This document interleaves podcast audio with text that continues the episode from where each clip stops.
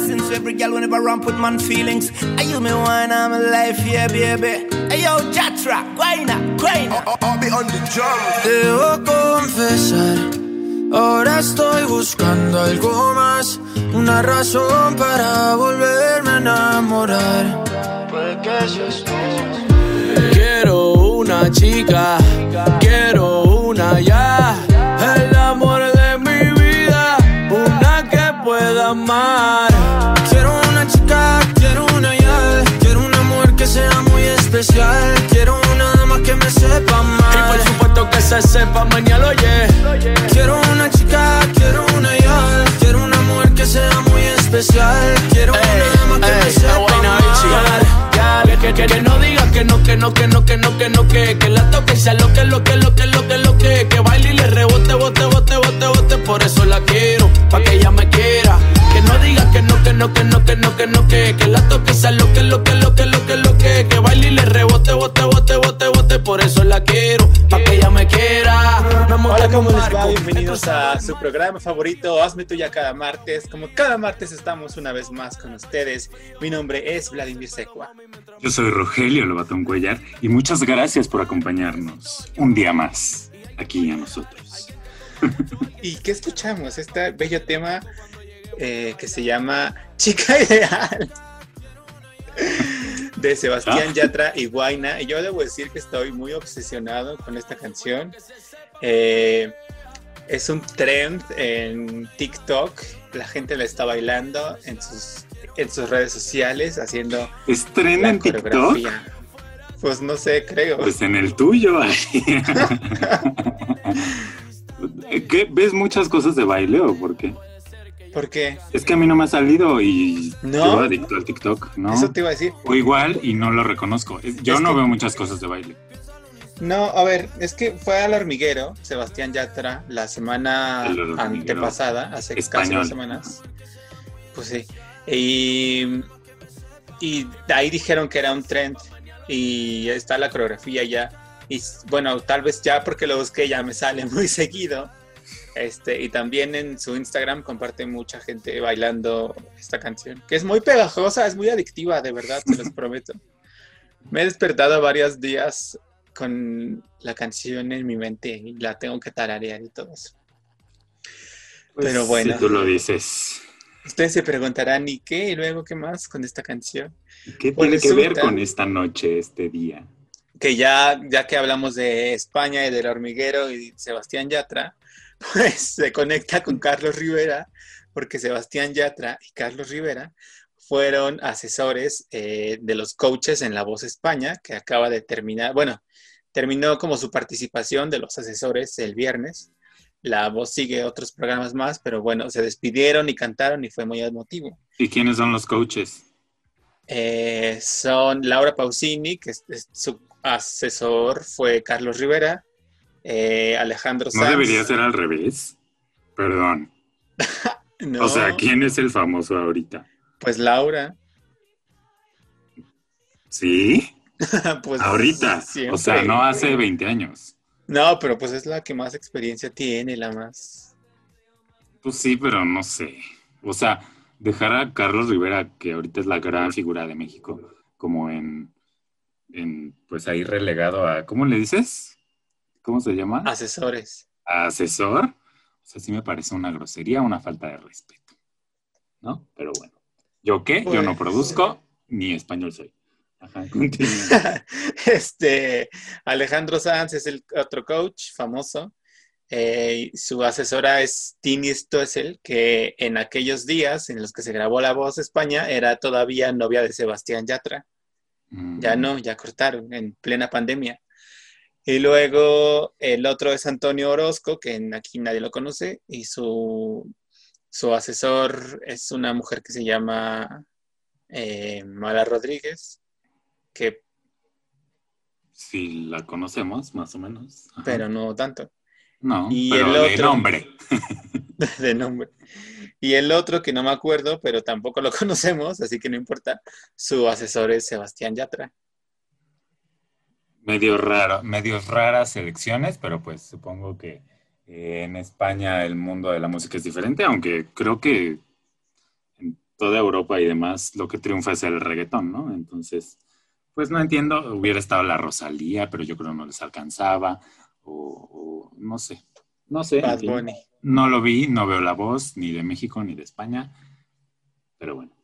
Y entonces, y entonces, como Sebastián Yatra y Carlos Rivera estuvieron juntos en este programa, pues se conecta con nuestro siguiente y nuestro primer gran tema de hoy. Pero espérate, yo primero quiero hablar un poco ah. de, mi experiencia con Sebastián Yatra. Para empezar, o sea, la mayoría de los nombres que has dicho ahorita, o sea, yo me quedé con cara de ¿Who? Porque siento que eso es más para chavos. ya no está tan chavo. a ver, o sea, como que ubico a Sebastián Yatra de nombre desde hace un año, ¿no? O un par de años quizá. Pero de puro nombre. O sea, yo ni sabía que le hacía como al reggaetón ni nada. Hasta que llegó Dana Paola con su canción Mala Fama, a mencionarlo ahí en la canción Mala Fama. Y dije, ay, ¿quién será este muchacho, no?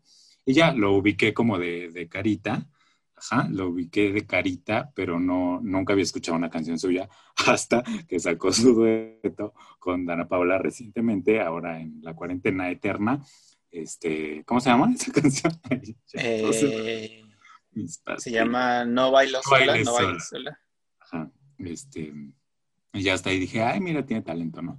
Y ya, pero esta canción que puso Vladimir hoy es la primera vez que la oigo y este, pues es la segunda canción que escucho de él, o sea, o sea, estoy en ceros, estoy muy mal, ¿no?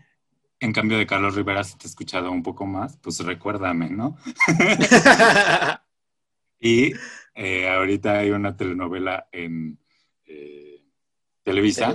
Iba a decir yo te Azteca, si te Azteca ya ni produce telenovelas pero bueno, este, que se llama, hay como algo de Imperio de Mentiras. Imperio, ajá, Imperio de Mentiras, y ahí ponen una canción de Carlos que a mí me trae muy obsesionado. No es el tipo de música que me gusta, pero como mi papá la ve, este, pues ahí se oye en la televisión de la sala y ya, ya la traigo muy pegada en la cabeza, ¿no? Entonces yo, yo soy más, más Tim Carlos Rivera. Oye, pero entonces esto cuándo lo grabaron la voz? España. O sea, hace mucho, ¿no? Porque en enero. no creo que vaya y venga. O sea, se fue, grabó, grabaron todo y ya se regresó. Sí, en enero. Ah, ok.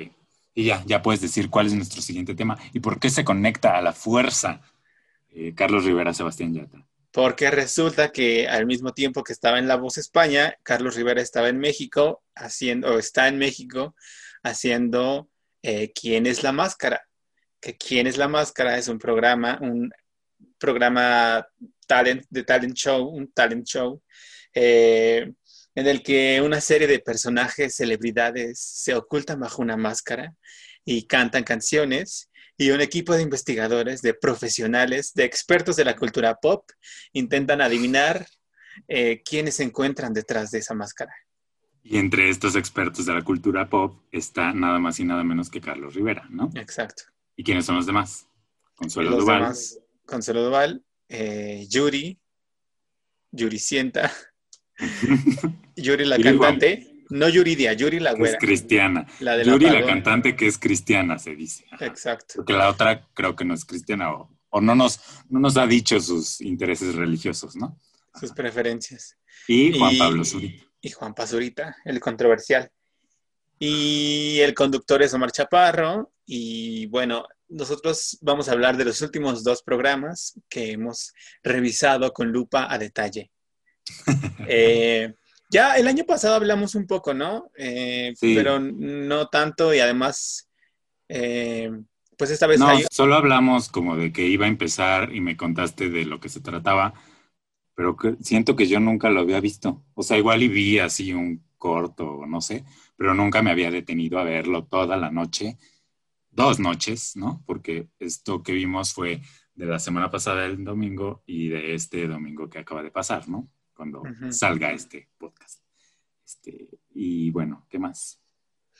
Eh, y pues ya eh, han estado, se, han revelado algunas celebridades como Dulce la cantante, eh, Rommel Pacheco, el clavadista olímpico. Que, oye, a Jonjolí de todos los programas y todos los realities, ha estado en todo, o sea, todo lo que le llamen, que es su carrera de clavadista ya murió o qué. No Pues es tan está a grande, punto. ¿no? Sí. No, Sí, estuvo desde Atenas, creo. Ay, pues se sigue viendo como de 17. Ay, sí. Pues, es que empezó súper joven, pero Ah. sí ya tiene tres olímpicos. A ver, O sea, a no, ya no, ya no iba a ir a estos últimos. Que sí, sí va a ir, pero ya después de esto se retira. Ah, mira. O sea, tuvo que extender su vida, su vida deportiva un año más porque pues la pandemia y tal vez para pagar, para Pero, pagar oye, las cuentas se metió esto. No creo que haya estado entrenando arduamente si le dio tiempo de ir a la máscara. O sea, esa Pues, gente ah. tiene que entrenar todo el santo día. Ahora, ah, ah, sí, ahora voy a ese punto. Bueno, es que ya de los participantes que se han revelado, que eh, han sido varios, vi que subieron como blogs de su experiencia Rommel, Nat Campos y este Alex, no sé qué, el escorpión dorado, ¿cómo se llama? Ajá. El hermano de Wherever Tomorrow. No sé, pero ya el escorpión dorado sí lo ubicamos, creo. Ese, Sí. ajá, y entonces justo Rommel dice que sí, que tuvo que como reagendar algunos, pero siempre, siempre completó sus horas de entrenamiento. Que entrena no sé cuánto, tres horas creo. Pues ya veremos, ya veremos, ya veremos en Tokio 2020, que en realidad será 2021, si es que el COVID lo permite. A ver, ¿no? Pero sí, ya veremos. Si no trae medalla, híjole, va a haber problemas aquí, porque nos está, nos vio, nos quiso ver la cara. Gato por liebre. Este. Y ya, bueno, eso. En Cada, en cada programa cantan y luego se hace alguna dinámica para que Bueno, al bueno, a ver, siempre pausa, se pausa, des- pausa. desvele alguien. ¿Qué? cantar es decir mucho, porque yo no vi a nadie cantando en vivo. Todo es grabadísimo y se nota y pues, o sea, es perfectamente comprensible porque es imposible cantar con esas máscaras. Y aquí va otro punto. No debería llamarse quién es la máscara. No sé en Estados Unidos o en otros países, no, no he visto cómo son las máscaras, pero aquí debería llamarse quién es la botarga. ¿Por qué? Porque de pronto hay unos que les ponen así hasta el molcajete encima, ¿no? Cosa que me pareció muy particular y que creo, no, no sé en qué se basan, porque hay algunos que sí tienen solo una máscara, bueno, sí tienen un vestuario, pero se nota que el cuerpo lo pueden mover mucho más y que tienen mayor movilidad. Creo, no sé si estoy mal, que a los que les hacen esto son a los que sí cantan y que sí se dedican como al show, mientras que a, a los que vi otros que les ponen botarga, pues son actores, actrices o comediantes o no sé, que no necesariamente se dedican a hacer shows en vivo, ¿no?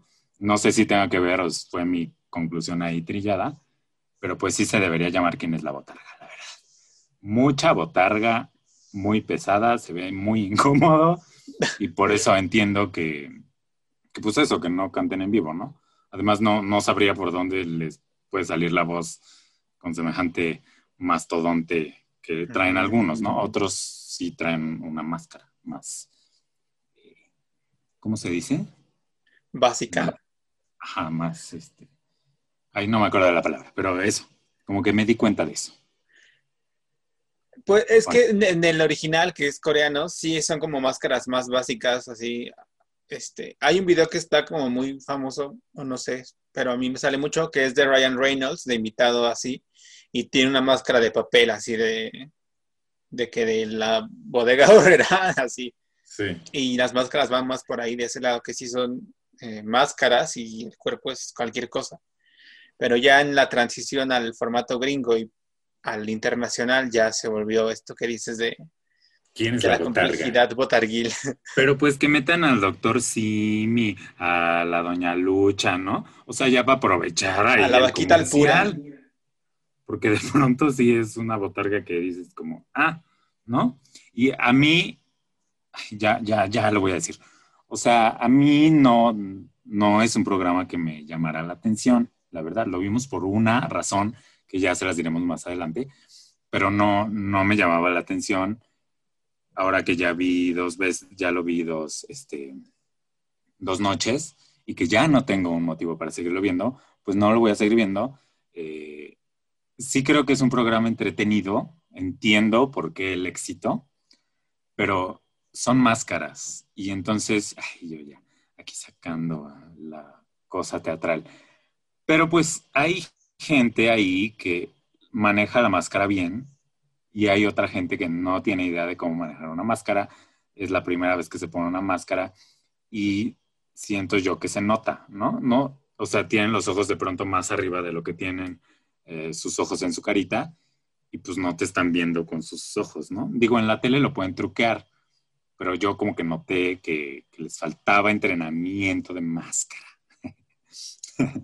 les digo, en la tele lo, pueden truquear, es, más, fácil, creo yo, que si fuera en el teatro o para las personas ahí en vivo. Este, justo como ya está, están grabando, no sé si ya lo grabaron todo, pero les tocó el COVID, pues pasa algo con el público que a mí me, me, sacaba, me saltaba muchísimo, y es que se nota muy falso.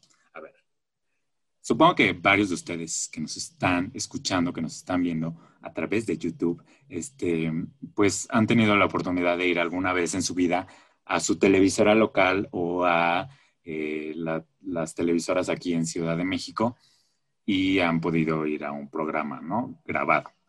Entonces, lo que pasa en estos programas grabados o hasta en los en vivos, que también fuimos por ahí a la academia hace un par de años, este, pues es que hay esta gente que se dedica a decirte cuándo tienes que aplaudir, ¿no?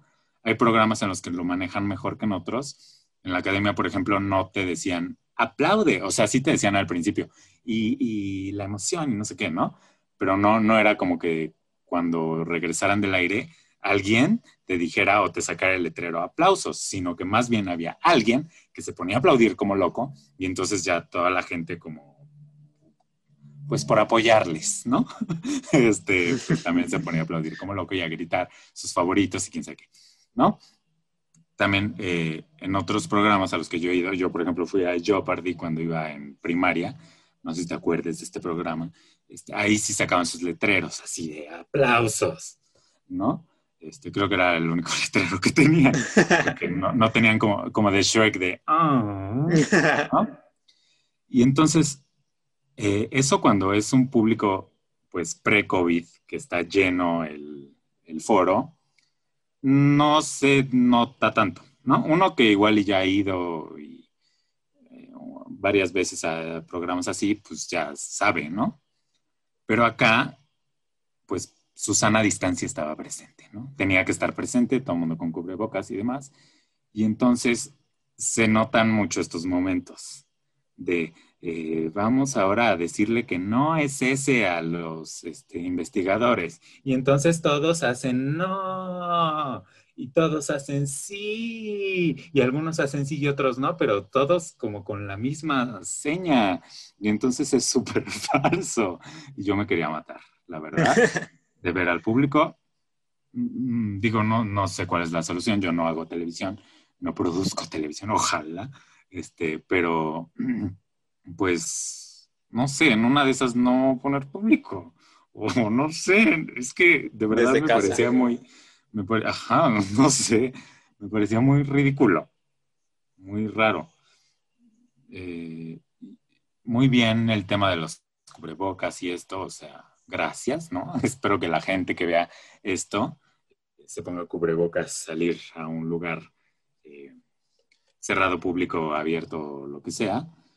Pero pues sí, la cosa con el público a mí me costó trabajo. Eh, ahora les digo, sí es entretenido, es muy colorido, la producción creo que está bien, este, me gustan sus pantallas y sus cosas.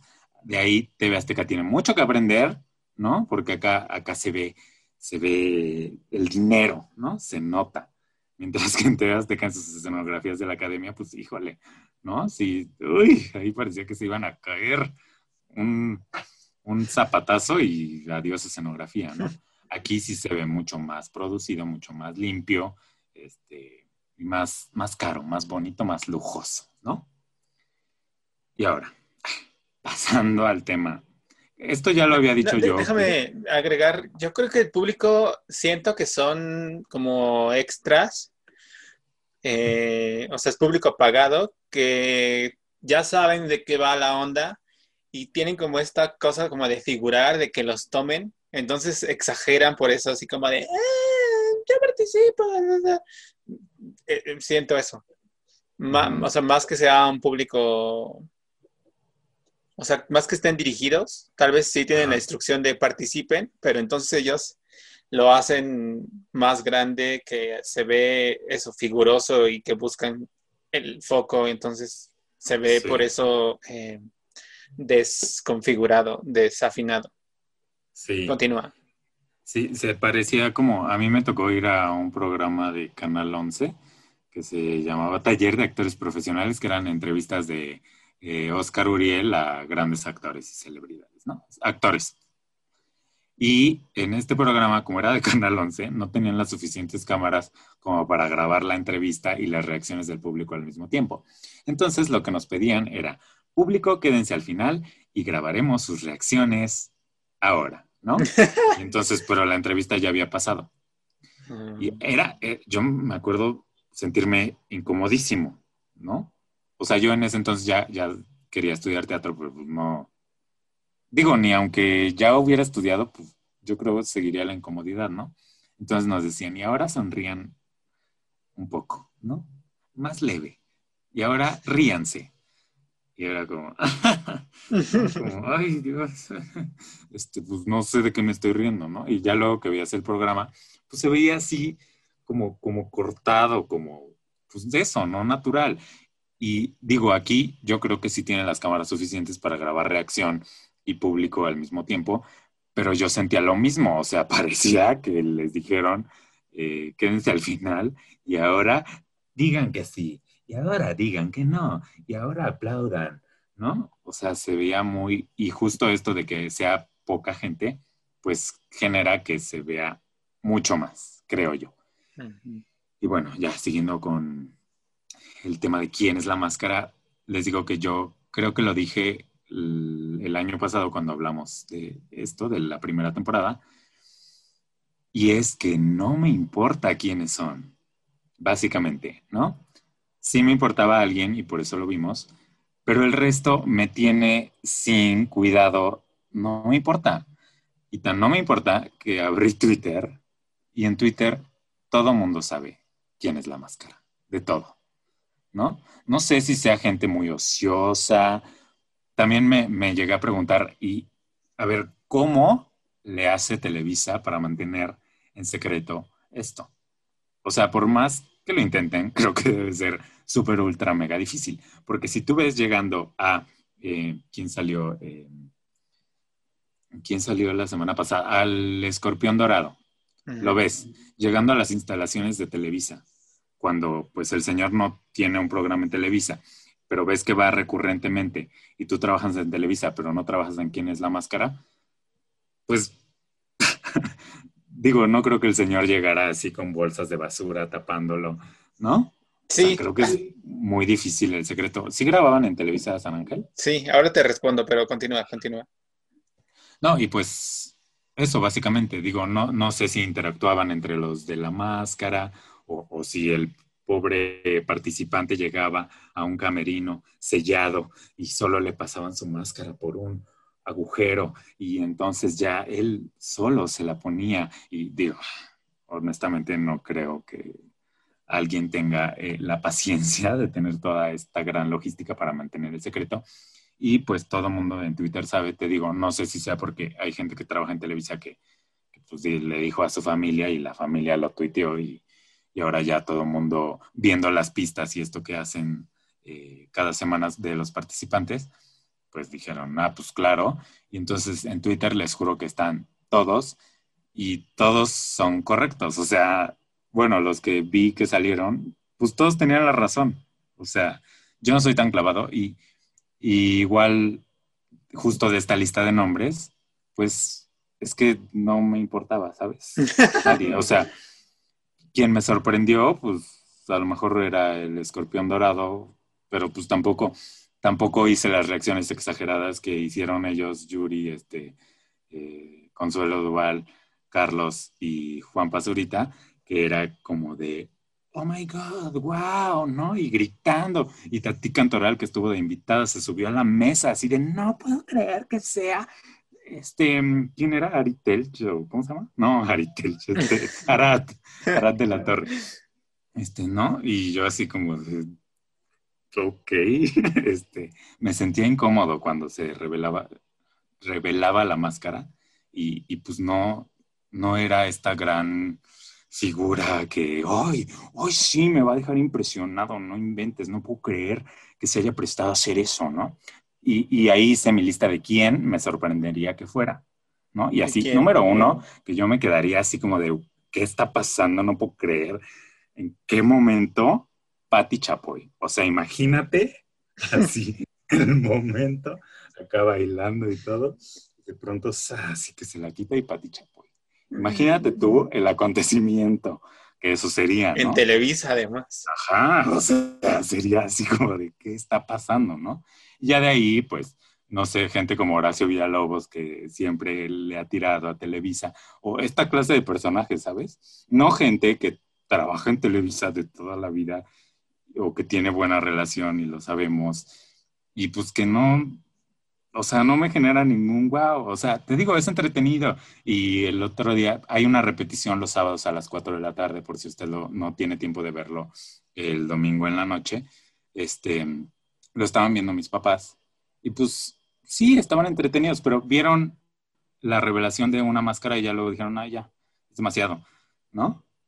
Y, y pues eso, era Arad de la Torre y pues, ah, ¿no? Qué bueno, que hasta, aparte hizo cara de pedo cuando... Enojado, sí. Ajá, cuando le, se quitó la máscara. Entonces, pues, ajá, o sea, tendría que ser Patti Chapoy, Enrique Peña Nieto, ¿no? Carlos Slim, pero pues con los que están, con la lista que ahí está en Twitter, que si usted no se quiere enterar, pues no vea Twitter, hashtag quién es la máscara, porque ahí están todos, ¿no? Este, pues no, o sea, no, no me sorprende. había gente que ni, ni sé quiénes son, y ahí muy salvados y muy siguen ahí, ¿no? El unicornio, que, o sea, yo creo que va a ser una telenovela o algo así, porque de otra manera no me explico el que la sigan dejando ahí cuando, pues no, o sea, es una botarga para empezar, tiene movilidad limitada, lo cual no es su culpa, ¿no? Pero no, no conozco a la actriz, ¿no? Ahí en Twitter usted vaya a ver quién es. Igual no le vamos a spoilear aquí por si usted quiere verlo. Pero pues eso, no. O sea, está entretenido para un ratito, pero no para verlo siempre. Ya igual yo creo te esperas al final, ya que acaben y ahí habrá clipsitos de quién es la máscara, ¿no? De cada participante. Y ya, bueno, por ahora. Vas. este, te voy a responder. Ajá, está ahora también pasando la cuarta temporada de Estados Unidos y la primera temporada en España. Entonces me puse justo a investigar por, porque en España hay unos clips que, pasan justo de este protocolo de seguridad que supuestamente tienen que llevar, que tienen un casco, que los recogen en un lugar eh, neutro, digamos, con una clave en la que para entrar a la camioneta tienen que dar una clave y todo. Eh, o sea, eso se, eh, maneja todo con casco todo el tiempo. Mm. Y luego ya me metí a investigar y resulta que sí hay una Biblia, eh, o sea, hay una Biblia de producción, hay una Biblia de, las, de cómo es todo el, protocolo para que todo se mantenga de manera secreta. Y por lo que vi en estos blogs que te digo de Nat Campos, de Rommel y del Escorpión, sí llevan a cabo este, este mismo protocolo de que llegan a Televisa ya con eh, con más, o sea, con este, no es, ah, no es un casco, es una gorra con careta, eh, pero que no se ve a través de ella. Eh, y los recogen la producción. Debe haber como hay un código para que los dejen pasar al estacionamiento y no les hagan tema. Los llevan en carritos de golf que van cubiertos de los lados, igual los llevan en su camerino, no pueden hablar para hacer eh, o sea, cualquier cosa que vayan a salir al baño o que va a entrar alguien, tienen que ponerse una, es pues como una capucha que les tapa la cara también para las pruebas de, de sonido, cuando los microfonean y les ponen los seniors y cuando ensayan los que los números de ensamble y todo eso, tienen que tener todo ese, todo esa, esa cosa. Eh, luego, a, mí mm, me emociona el formato, o sea, desde que salió, creo, no me acuerdo qué dije el año pasado, pero, pero sí esta idea de, de descubrir quién es y como el jueguito, pero también creo que los famosos, que el tipo de talento que hay en México es muy limitado, justo por, porque el talento más cercano que hay a Televisa, pues es lo que dices que ya conocemos de siempre, Arad, este, Angélica Vale, este, no sé, la gaviota, esos, esos, Chávez que, esos que, están limitados y que no van a llevar justo a lo que decía, ¿no? Hoy en el programa de este domingo, que alguien dijo que era Vicente Fox, no sé qué. O sea, que ahí sí sería interesante ese juego, que estuviera este... O también sabes que el cambio de rol. ¿Por qué a los hombres los ponen como personaje hombre a fuerzas mm. y a las mujeres como personaje femenina? Eh, hueva. Es lo que comentaba con mi hermano que también vio un pedacito y me dijo, ¿y por qué no hacen, no? Sería mm. interesante, creo, pero pues es Televisa. Igual y lo hacen su próxima temporada, espero. Pero bueno, ya, sigue, perdón. Este, ajá, eso, que, que, es limitado el talento que tienen y que estaría más padre que trajeran justo, como dices, o se llevaran a Luis García, no sé, a José Ramón Fernández, a, o sea, sí que haya una variabilidad variabilidad más amplia. Salma Hayek, que un día saliera ahí, o este, no sé, Marta y Gareda, como sonó. Pero pues sí, es, es limitado, entonces eso reduce. Luego también yo me pregunto si hay algo como scripteado, o sea, que ya esté determinado quién va a salir en qué programa, porque de pronto parece que los esos se hacen muy tontos, dan unos nombres que ni al caso. Eh, Ajá, como si no tuvieran Twitter, ¿sabes? Que digo, igual puedes no revisarlo. Pero si trabajas ahí, pues yo creo que sí lo revisas, ¿no? Aunque igual hay una cláusula así de, no puede revisar Twitter, pero seguro tus amistades, la gente te dice, es tal, ¿no? No, pero tú, mismo, el, oído, o sea, hay, voces que de plano no corresponden con nada de lo que dicen. O sea, y quizá no todos, pero sí Yuri, sí Carlos, que son cantantes, sí tienen en el oído algo más afinado para, o sea, para eh, indagar por dónde puede ser. Entonces, de pronto a mí eso me pone un poco de malas, que se hagan muy tontos. Eh, y la duda de, que si está scripteado, o sea, si por contrato ellos acuerdan cuántos programas van a estar o, si no, o qué, porque pues creo que sería el camino más fácil de decir que tú firmas por dos programas y tú firmas por cuatro y tú firmas por uno, como sí, porque cantante. Además las votaciones son en el foro. ¿no? Mm. Según quiero creerles, ¿no?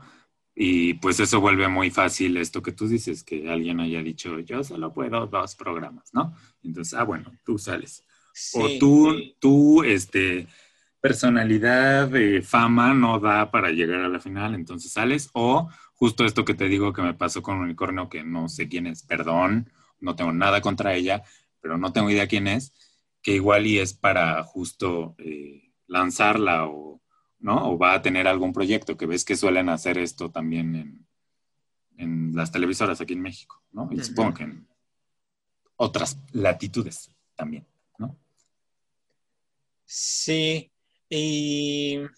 Ah, se me fue algo. Mm, bueno, sigamos. Este, ah, ya me acordé que justo eso dice, eso que tú dices, lo dice el escorpión en su blog este, que como no se gana nada, no hay un interventor de gobernación, entonces se puede prestar justo a que, a que los investigadores ya tengan una línea de a quién salvar, a que no, y eso. Entonces sí es muy eh, maleable en ese sentido. Y luego, pasando a las razones para ver el programa. Sí. Resulta que eh, pues en el primer programa, o bueno, no me acuerdo qué episodio fue, pero en, en el primer programa en el que salió este personaje, yo le dije al señor aquí presente, a mi interlocutor, esta persona está participando. Y yo, ¿cómo? ¿Cómo se prestó para tal vileza?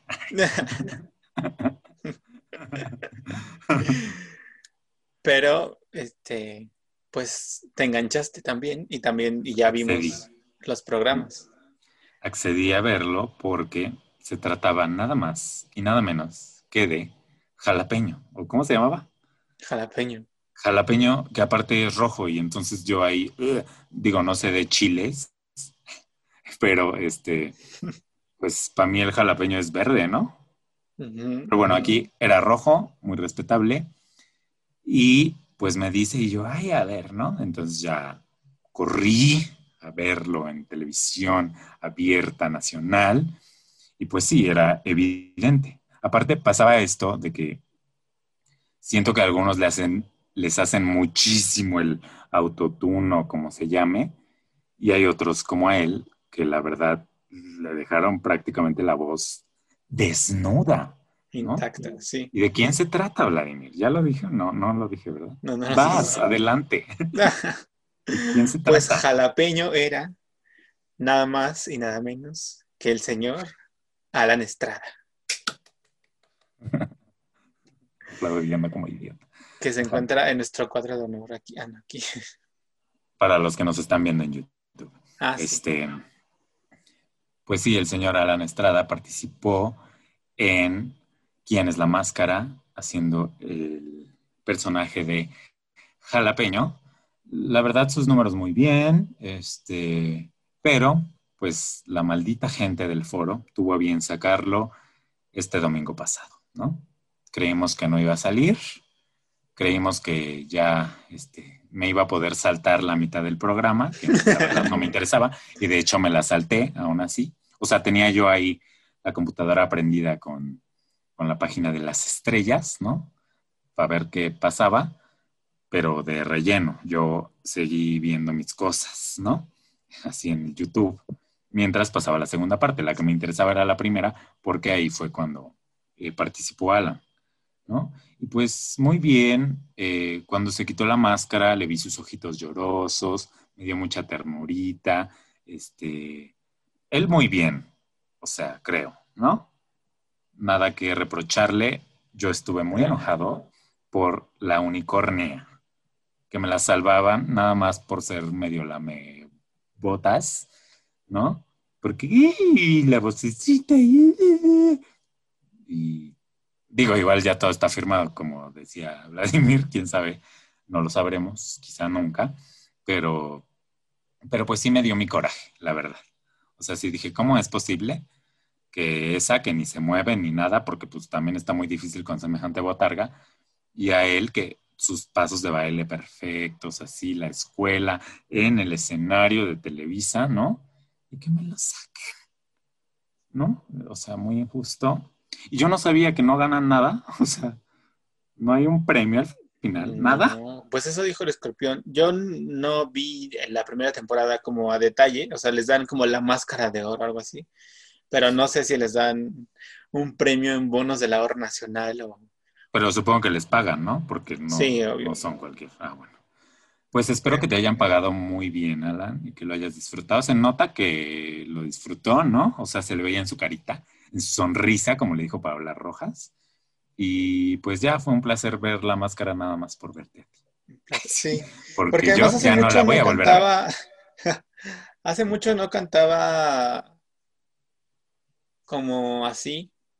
Bueno, y también eh, eso, uno que, que le conoce la voz, este, como que cantó, sobre todo la segunda canción, que fue una de Alejandro Fernández, Sin tantita pena, muy fuera de la zona, de su zona de confort, muy fuera de su zona común en cuanto a colocación. No soy Lolita Cortés, pero, pero lo percibo, no podría decir exactamente dónde estaba la voz, pero, pero sí puedo decir que estaba fuera de la zona habitual, de su zona habitual. Eh, y pues ya, eso. pues eso, muy molestos, pero muy conmovidos con su participación en el programa. Y también te agradezco por salir en este domingo porque significa que ya no tengo que soportar esta cosa, ¿no? Sí. Que está entretenida, pero para un ratito. Siento que también dura demasiado. Ah, Sí. ¿y qué creen? Conté los minutos de comerciales porque Sí. dije qué está pasando aquí. Y cada segmento, ocho minutos. O sea, en cada segmento de media hora hay ocho minutos de comerciales. Que perdón, pero es un montón. Y aparte, tienen el mismo maldito error que TV Azteca en su eh, eh, web, que es poner los mismos malditos comerciales. Acá tienen un poco más de variedad. TV Azteca es mucho más limitado, pero igual, o sea, el que te ponen en el primer corte, te los ponen en el segundo, en el mismo orden y todo, igualito. Y en ambas televisoras andan muy anunciando el CEA y CEFAT, cosa que me parece extrañísima. Pues ya los iban a cerrar. Sí, o sea, TV Azteca no sé para qué lo quiere. Ahora va a ser de conducción o para Venga la Alegría, ¿no? Para ahí ya tener 30. Cuando se vayan bajando, ahí los van sacando. Sí, pues yo creo, porque si no, no me explico para qué quieren seguir teniendo su escuela. Porque es de actuación, se supone. Y pues mucha Pues de ahí salió Silvia Navarro. Este, Ajá, la gran Silvia Navarro. Y, ¿Quién más? Em, Este, y muchas. y mucho talento. personalidades más. Paulina Treviño, ¿Quién es Paulina Treviño? la de la Celestina, la Celestina. La Celestina, Ah, claro, claro. ya, ya, ya. eh, Melibea. que ustedes la ubicarán mucho más por lo que callamos las mujeres y estos unitarios, ¿no? Siento que ahí salía mucho. Sí, Y, y ya. y ya. Ah, de la máscara, solo ah, eso, que el- aquí es muy repetitivo, o sea, como que eso, que, que están, tiene que durar dos horas y media, entonces es muy reiterativo, repiten mucho y se alargan mucho, y eso lo, lo hace un poco cansado. Sí. Eh, pero hay en las otras versiones es, es mucho más ágil, es pa, pa, pa, pa, pa, lo que sigue, lo que sigue, lo que sigue. y si usted creía que en la repetición del sábado se iba a librar de los comerciales, pues ¿qué cree? Que no. Se va a librar de las menciones de Natalia Telles, que olvidamos mencionar, que ya es es una gran la- ayuda.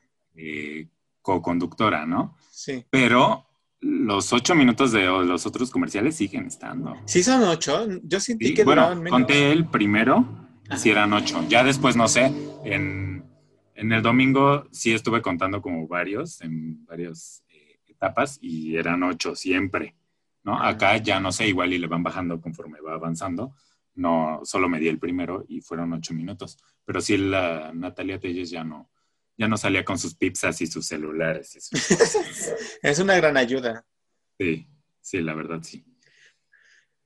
Ah, Pero Y bueno, hablando de compras, de que el periodo de aguinaldo está llegando y la gente compra regalos porque busca ponerse guapo o guapa en Navidad para dar presentes, pues hablaremos de una película muy bonita, original de Netflix, que se llama espérate, pero esta sección ya tiene nombre. ah, ¿Cómo se llama esta sección, Vladimir? Películas de autobús. Y hoy presentamos Nos encantan. en Películas de autobús, Operación Feliz Navidad. Protagonizada Con un gran por- No tengo idea quién la protagoniza. En mi vida los había visto y yo creo que en mi vida los volveré a ver. Honestamente, porque mucho talento, pues no hay. Digo, se respeta, ¿no? Uno quisiera llegar a tener su película. Ellos lo lograron, muy bien, se los aplaudo. Pero pues no, o sea, no van a ganar un Oscar por esta película. No creo que ganen nada, honestamente. Sus, su dinero, ¿no? Que les pagaron sus 10 mil dólares a cada uno. Quién sabe cuánto les hayan pagado. Y esta película eh, trata sobre una empleada de eh, una congresista de los Estados Unidos, que pues es, es la asistente de la congresista, básicamente, ¿no? Me recordó a Elle Woods, pero pues, pero pues no, o sea, nada más por esto de que es la empleada de la congresista. Este, y pues esta empleada de congresista pues es muy mm, quiere llegar a un puesto mayor, ¿no? Y para llegar a este puesto Ambiciosa. mayor, quiere complacer, exacto, quiere complacer a su jefa, la congresista. Entonces su jefa, la congresista, está en apuros porque necesita, es la encargada de las bases militares estadounidenses en el mundo, que ya ven que les encanta y tienen por todas partes. Entonces le dice, Chaparrita, necesito que te me vayas a la Guam, a la Guam, a la, a la Guam Azcapotzalco. Aguami. a Iztapalapa, y que me veas en qué se están gastando el dinero, porque necesito cerrar un par de eh, estas bases militares o como se llamen. ¿No? Y entonces la otra, ah, ok, sí, claro que sí. Pero, pues le toca ir en Navidad. Y pues sí, al principio dice como, híjole, pues es que yo tenía planes, ¿no? Pero pues esos planes ni le importan tanto porque ella es ambiciosa. Y entonces le dice, claro que sí, jefa, yo voy. Y pues se va, ¿no? Quién sabe cuántas horas de vuelo, que en 36. la- son un segundo. Este, y ya llega a Guami, llega a. Camina por una calle muy fea, sin banqueta. Sí, y de pronto llega a una de las playas de la CDMX, Y ahí está el güero, el güero menonita vende quesos, ya saben, escultural, cuerpazo, nadando, ¿no? Y le dice, ay, no me fuiste a recoger. Y el otro, ay, ¿a poco era allá, no? Y pues ya ahí se van conociendo, como que no se caen muy bien, porque el güerito menonita vende quesos ya sabe que ella va a cerrarles, a decidir si les va a cerrar la base militar o no, ¿no? Y entonces, pues, en esta base militar se dedican a hacer feliz al mundo, porque Estados Unidos, ¿qué hace sino hacernos felices a los tercermundistas? ¿Y cómo los hacen felices? Pues aventándoles regalos desde un avión en Navidad. y pues no, todos ver, los pero no, isleños- no son regalos superficiales, es ayuda humanitaria. Es medicamentos, alimentos, papel de baño. Y bueno, básicamente de eso trata la señora esta que va a eh, ver en qué se están gastando el dinero para cerrarles el changarro. Y pues ellos, muy humanitarios, muy transparentes, pues le dan la información, ¿no? Y pues es una comedia romántica, entonces ya, ya sabemos, ¿no? En qué termina, ya sabemos, es muy evidente. Y, y pues ya, ¿no? De eso trata, ¿para qué decir más? Básicamente eso trata. Sí, Este, todo bien, feliz, feliz, final feliz. Ajá, final feliz. Este, bueno, tiene esto de que la Navidad sucede en la playa, ¿no? Que pues es muy raro. Digo, para nosotros igual y no tanto, porque pues aquí no tenemos nieve ni nada. Y, y nos ha tocado 24 de diciembre con calor, ¿no? Calor horrible, así, todos con su abrigo y muy así de invierno, pero muriéndose de calor. A mí sí me ha tocado. No se hagan si les ha tocado también a ustedes. No se quieran hacer los muy neoyorquinos y la nieve. Y, eh. Si van a Antara, pues ahí sí hay nieve artificial, ¿no? Pero fuera de ahí, pues no. O sea, aquí, digo, no, no, no al extremo de palmeras con este, lucecitas, que eso ya para mí es súper extraño, ¿no? Pero bueno, este, pues, primera cosa. Digo, ya, ya saben que la odiamos, ¿no? Como imaginan, como es de esperarse. Este, pues esto que decía Vladimir de que los regalos son ayuda humanitaria, o sea, sí, pero ay, de pronto hicieron así un comentario de, bueno, hacen en la película el comentario de, no, y entonces a ellos les damos redes de pesca. Yo me quedé pensando así de, o sea, son isleños, ¿de verdad? ¿De verdad creen que necesitan redes de pesca? O sea, ellos las inventaron, chaparrito. ¿no? Y así de pronto una serie de tonterías que suceden, pero que ellos creen que son muy buenos y eh, que están ayudando al mundo y que por eso necesitan el dinero y son tan buenos que no ocupan el dinero de la nación, sino que viven a través de recaudaciones y quién sabe qué, o una sarta ahí de, pues Estados Unidos queriendo hacerse el bueno de la película. Y que los vuelos les sirven de no es. práctica. Ajá. Ah, porque aparte parece que ellos solo se dedican a esto. Pero, Todo el año. Ajá, como que todo el año es para ver qué van a hacer en Navidad. Y a quién le van a ir a vetar sus regalitos. Y todo lo demás, quién sabe qué hacen. O sea, sí le justifican ahí a las jefas, ¿no? Así de, ah, no, sí, es que esto nos sirve de práctica y no sé qué, pero pues, ¿qué hagan? ¿Quién sabe dónde hacer pura ayuda humanitaria? Sí, claro, por eso, para eso son las bases militares gringas, ¿verdad? Pero bueno, una película horrenda que si usted eh, la ve en el bus, pues mejor duérmase, honestamente.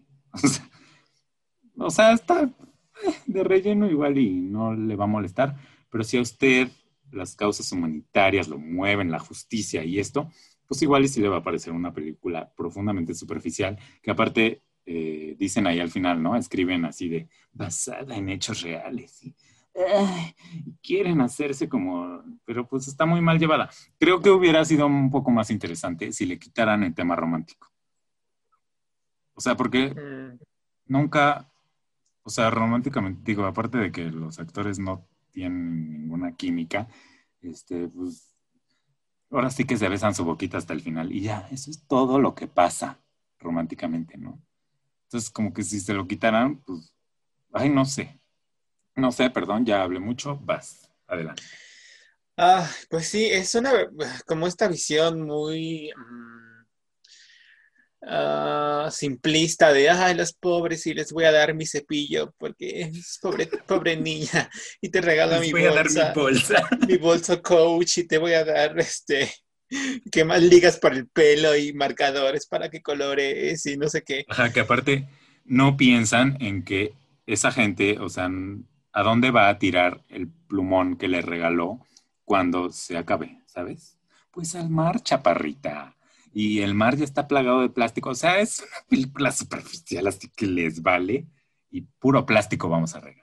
Sí, es como muy para el público gringo que, que tiene como romantizado al ejército y los veteranos, nuestros salvadores, y, y eh, esta, justo esta visión de, de, de, pues, de todos los soldados que se van a las bases de todo el mundo y que la familia las extraña y son héroes para nuestro Y país. que luego van con Ellen y, ay, extraño mucho a mi papá. Y está el papá atrás y todos lloran. Que me encantan esos videos. y lloro. Pero, pero pues es que uno es sensible. Uno llora con lo que sea. Pero con esta película, ni una lágrima. Ajá, eso, es muy superficial, muy por encimita. Este, eso, ni la parte romántica está. O sea, nada más está esto de la Navidad y ay, damos regalos. Este, o sea, sí es totalmente de autobús, pero como para así, de, de, que de un viaje de 20 horas y que de la que ponen a las 4 de la mañana, que ya nadie está despierto, así, de esas. O sea, no es así de que un viaje aquí a Querétaro, que pues ahí son dos horas, pues ahí sí te la echas, Ahí pero eso, de gemelas. Pero eso, No. Sí, no, para las 4 de la mañana, estoy de acuerdo. no pierdan su tiempo, Sí. amigos. Les digo, duérmanse. Cuando Sí. la vean en el autobús, duérmanse. Que los arrullen nada más. ¿Y los autobuses tendrán Netflix? Es que hace mucho que no me subo a un autobús. Ay, no sé. Ay, qué ganas de, de ir a investigar este punto. No creo, ¿no? Porque, ¿cómo? Sí, yo creo que, bueno, yo llegué a ver que las ponían así piratitas. Primero en su VHS y ya luego sí ya traían ahí su DVD, ¿no? O como en los aviones que traen va, así como Ajá, su, su sistema. Sí. Ajá. Sí, pues quién sabe. Ahí si usted sabe, coméntenos. Si usted trabaja en ETN en, Adeo. o Estrella Blanca, Estrella denos Plus. pases para viajar en autobús. O Primera sea, Plus. coméntenos. Ah, Primera Plus. O esos de, de- de dos pisos, nunca he viajado y me da Ay, curiosidad. nunca, yo sí. No. Viajé, fui a Acapulco una vez. ¿Te acuerdas que antes cuando éramos más este, jóvenes, más jóvenes, este, se llenaba el parabrisas de mosquitos, que es algo que ha andado muy en boga, y de insectos? Pues ahí me acuerdo mucho que estaba así plagado de insectos en un viaje a Acapulco, porque yo iba hasta adelante del, del El piso de double arriba. decker, ajá, del piso de arriba. Y eh, fue muy emocionante, sí, porque fue la primera vez que yo me subí a un autobús de estos. Y pues aparte de Acapulco. Y así cuando llegabas a Acapulco, pues el mar así, ahí lo veías. Y, muy y los, bueno, pero los insectos ahí te tapaban la Ah, pero los insectos sí, sí, te tapaban un poquito, pero pues igual se veía. Qué bueno que ya no hay insectos, ya no te tapan la vista. no, nos vamos a morir. Era muy fea la sangre ahí en el parabrisas. Qué grosero, pobres insectos. Que en paz Pero sí, eso, a ver, hay que hacer un paréntesis, porque eso sí es muy impresionante. Yo sí me acuerdo de eso de niños, como, o sea, pero en cualquier trayectito aquí en la ciudad siempre se llenaba de insectos. Y ahora ya, ya ni una mosca. Caca de pájaro, nada más. Mm, con suerte, porque ni eso. No, yo aquí por donde vivo sí hay mucho pájaro, mucho. Luego las asquerosas palomas me despiertan. Ah, pero ahí tienes la selva ahí afuera. Yo odio a las palomas. No, pero aparte es que de un lado hay como un cuadro, como el primer cuadro de la Ciudad de México. de los pobres, ¿no? Y entonces hay un cuadro, ajá, porque es donde está la bomba de agua de los departamentos. Entonces no hay árboles de un lado, ¿no? Que es justo donde está mi cuarto. De ese lado las palomas, a las palomas les encanta lo abierto, no sé si lo has notado, o sea, Venecia y estas cosas, siempre están llenos de paloma y es como en las plazas y esto. Pues esto no es una plaza, pero es un cuadro y pues hay como espacio para que vuelen, ¿no? No sé por qué les gusta. Es, es muy raro ver una paloma en un árbol, lo bueno. Para mí que vivo aquí, mm. de un lado tengo esto y del otro tengo, eh, exacto, la jungla. Este, del lado de la jungla es raro ver palomas, o sea, sí las llegas a ver, pero no están más del lado donde está mi cuarto, mis aposentos. Entonces, ¿qué sucede? Que en la mañana las palomas se levantan muy temprano y hacen su sonido. Oh, oh, oh, y de pronto vuelan hacia mi ventana y me despiertan horrible. Me asusto muchísimo porque no me gustan las palomas. O sea, ya sé que es muy feo ¿no? que no te guste un animal, amigos animalistas. Lo siento, las detesto. He aprendido a tenerles compasión, ¿no? Porque he leído por ahí artículos de que la gente las odia y no sé qué. Ok, no, yo no voy a matar nunca a una paloma, pero también me molesta, señora paloma, que usted venga aquí a aletearme en la cara mientras estoy dormido, ¿no? Afortunadamente en las ventanas tenemos, mosquiteros y estas cosas, o sea, no se puede meter, pero pues si aletea ahí en la ventana horrible y me despierta y del susto, ¿sabes? O sea, el azúcar se me baja, sube y todo al mismo tiempo y es muy horrible. Pero bueno, acabamos hablando de palomas. Ya sé. Por esta película, Operación Feliz Navidad. Ya, ya acabamos con esta horrenda película, no la vean, quédense dormidos. Ajá. Exacto. ¿Cuál es nuestro siguiente tema, Vladimir? Pues hablando de palomas, resulta que en la ciudad de Nueva York eh, también hay muchas aves. Que posan por la ciudad. y de la siguiente, de la siguiente cosa que vamos a hablar hoy es de una serie original de HBO que se llama, a ver si lo digo bien. Porque cuando me la dijo a mí, yo me quedé como, ¿qué? ¿Qué es eso? ¿Está en japonés, Vladimir? Pero te lo dije en español. Le tuve, le tuve que pedir que lo escribiera. Porque no, no lo dijiste en español, lo dijiste como intentando en inglés, pero en español. No, pero, no, no, no, O sea, como te dije teundoing, así te dije. y de eso vamos a hablar, de te ondoing. Que según yo es the undoing. The undoing. Este. Porque además lo escuché de un actor que... A ver, háblale a Marta de baile y dile, ¿cómo se dice? Mi amor. Marta, Pues sorpresa, aquí está, bienvenida al Zoom. Ay, no me muero. Este, va a estar en su congeladora, yo creo. Oye, pero investigué qué es esto de The Undoing, porque, pues, aunque, aunque uno estudió inglés ahí cuando iban al kinder, pues, o sea, me resulta una palabra un tanto extraña, o sea, como que entiendes en tu cabeza, ¿no? Porque es el verbo do. Y on. On es como el antónimo, ¿no? Pero, o sea, me sonaba como el desecho, ¿no? O sea, como, como que, ¿qué? Pero ya buscándolo en el traductor, dice que sería más bien la ruina. Ajá. Eso yo no lo sabía, perdónenme. Adelante. Yo tampoco lo sabía, pero este, cuando empieza el capítulo en español, así dice la ruina. Y ya. Ah, no me fijé en Y también cuando busqué como el Wikipedia, de- me salió abajo una nota que decía, ¿qué significa? No te hagas que no lo buscaste. Yo no lo había buscado, pero fue muy clarificadora y justo decía esto que dices, de que uno puede pensar que por, es el eh, de do, de doing, y el on, y lo que dijiste. Fue la Masterclass, English Masterclass. Y si Ajá. no, que una lingüista venga a hablarnos de esto. Marta de baile, ven. Bueno, de esta serie... Oye, es- espera, no, espera. ¿Por qué no está Marta de baile ahí en tu cuadro de honor? No sé, porque no le hemos dado el nombramiento oficial. Ay, bueno, ya, perdón, ajá. sí. pero estará la próxima semana.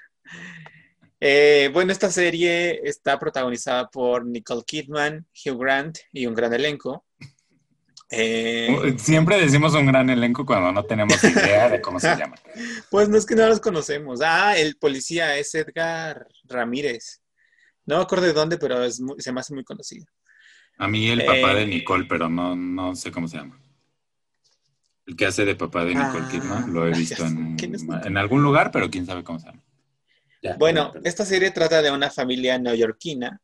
Ella, Nicole Kidman, es una terapeuta y él, el papá, Hugh Grant, que son esposos en la ficción, es un médico que quita el cáncer. Y, A niños. A niños. Y luego, eh, pues vemos esta familia muy cotidiana. Tienen un hijito que va en la escuela. Esta mujer está en el comité que recauda dinero para la escuela. Y un día en una reunión casual en la, por la que van a tener un evento que están organizando, va una nueva mamá que se integra al comité. Y esta mamá observa muy sospechosamente, no sospechosamente, sino con mucho ahínco, no sé si estoy usando bien esta palabra, pero me viene ahora, a Nicole Kidman. La mira, la mira y la vuelve a mirar y está muy fija con ella, pero además tiene como una actitud eh, peculiar, como que no está encajada con el ambiente de las demás. Y luego el hecho que tira la, la, la gota del vaso es que amamanta a su hijo enfrente de todas. Y esto les rompe la cabeza, les rompe las desestructura por Porque, completo. porque se saca el seno. ¿Se acuerdan de Miguel Ángel Mancera con esta foto famosísima así de la vacuna? Pues háganse de cuenta que así. O sea, una cosa así muy como sensual, erótica. Se saca el seno y después se pega al bebé, ¿no? Y todas quedan impactadas por la belleza del seno. ¿no? Ah, sí. Y, Y por el hecho perturbadas, violento, exacto. Como, oh, Dios mío, ¿por qué no pregunta, no? Ajá. Y luego, eh, pues ya eh, esta- eh, Nicole Kidman también, se, que no me acuerdo cómo se llama el personaje, eh. Grace, Grace Racer. Grace, Grace, ajá. eh, pues se queda abstraída. De pronto va por la calle y recuerda y piensa en este momento, El seno. en el seno de la mujer. Y luego llegamos a el día del evento de recaudación, eh, que es en un espacio que les renta una familia y toda la gente pues está ahí muy elegante y muy integradas las mujeres del comité. Y de pronto aparece esta misma mujer, esta madre de familia, que también va en actitud misteriosa, que mira, observa a Nicole Kidman de una manera particular. Y las mamás, las otras del comité, la empiezan a malmirar por el escote que lleva y porque varios hombres de la fiesta están encima de ella, alrededor de ella, pues buscando llamar su atención. Eh, en, una en una oportunidad, en un momento, eh, Nicole Kidman, pues le vienen ganas de hacer pipí. Porque tomó mucha champaña. como a ti o como a mí nos pueden dar ganas de hacer pipí en cualquier momento y va al sanitario. Pero hay una fila. Entonces va a otro sanitario. Había una persona también, Nicole Payasa, que no se puede esperar una persona. Bueno, O sea, había si- alguien adentro y una persona afuera. Si conoces el, el espacio y te sabes dónde está el baño privado, pues te vas. Qué entrometida también. Más cómodo. Y en el baño privado de esta familia, de esta casa, se encuentra otra vez a la mujer saliendo del baño. Que ya es la tercera vez que se la encuentra, porque antes hubo un pequeño episodio en el gimnasio que yo también me quedé como, ¿what? ¿Qué está pasando aquí? Porque la, la mujer de busto prominente se des- está sin ropa en el gimnasio, en los casilleros, y entonces de pronto ve a su amiga Nicole, que ya conoció antes en esta eh, reunión para la subasta de las madres preocupadas por la educación de sus hijos. Y entonces va así, como caminando sensual, y le dice, ¿qué onda? ¿Qué haces aquí? ¿No? O sea, así como de, ay, hola. O sea, pero ella natural y Nicole se queda otra vez como, oh Dios mío, ¿qué haces? Ponte una toalla, mínimo, ¿no? Y ya entonces esta que cuenta Vladimir en el baño es la tercera, el tercer encuentro que tiene, ¿no? Ajá. Continúa, por favor. Y luego eh, se le encuentra en el lavamanos y esta mujer está rota, está quebrada. Eh, algo muy fuerte le pasa, le sucede, pero no nos dice qué le pasa. Solamente está eso, fracturada. Y Nicole Kidman no sabe qué hacer, no sabe cómo tratarla, así que solamente se sororiza con ella, no sé cómo se dice, eh, se vuelve empática con ella. Y pues ya, eh, sale del baño, todo re- parece pues normal. Y luego ve que esta mujer se va a ir, que la ve llevar al ascensor y le ofrece su apoyo. Le dice, La ve descompuesta. exacto. Amiga, yo estoy contigo y te presto a mi chofer para que te lleve a donde tienes que ir porque pues se ve que necesitas mi ayuda, me, me necesitas. ¿Y qué hacen las amigas? Pues apoyarse. Pero ella la rechaza, le dice, no, no, no, estoy bien, yo puedo sola. Gracias. Vivo en una zona bien fea. No le va a gustar a tu chofer. Exacto. Permiso.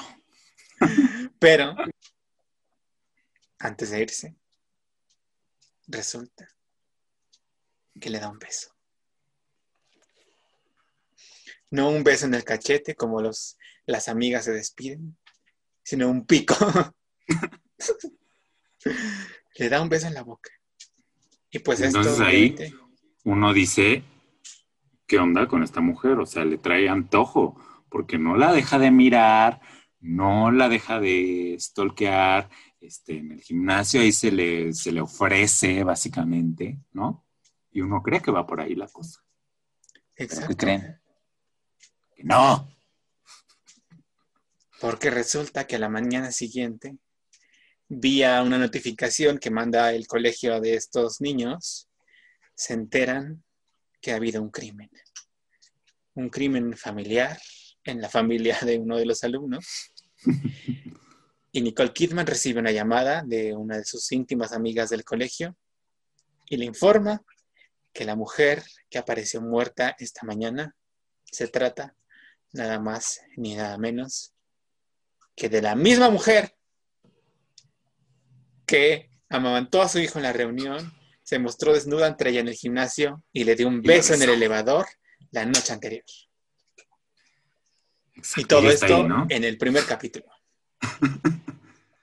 de esta miniserie que tendrá seis capítulos. Aún no están disponibles los seis. Ah, están en el cuatro, ¿no? Este domingo pasado salió el cuarto. Este, Pero ya no nos dio pues- tiempo de verlo. Ujú. sí, ya no, nos, ya no nos dio la vida para verlo.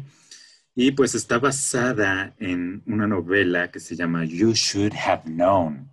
Ya deberías saberlo, o algo así. De un señor que se llama Jan Hanf Karlitz.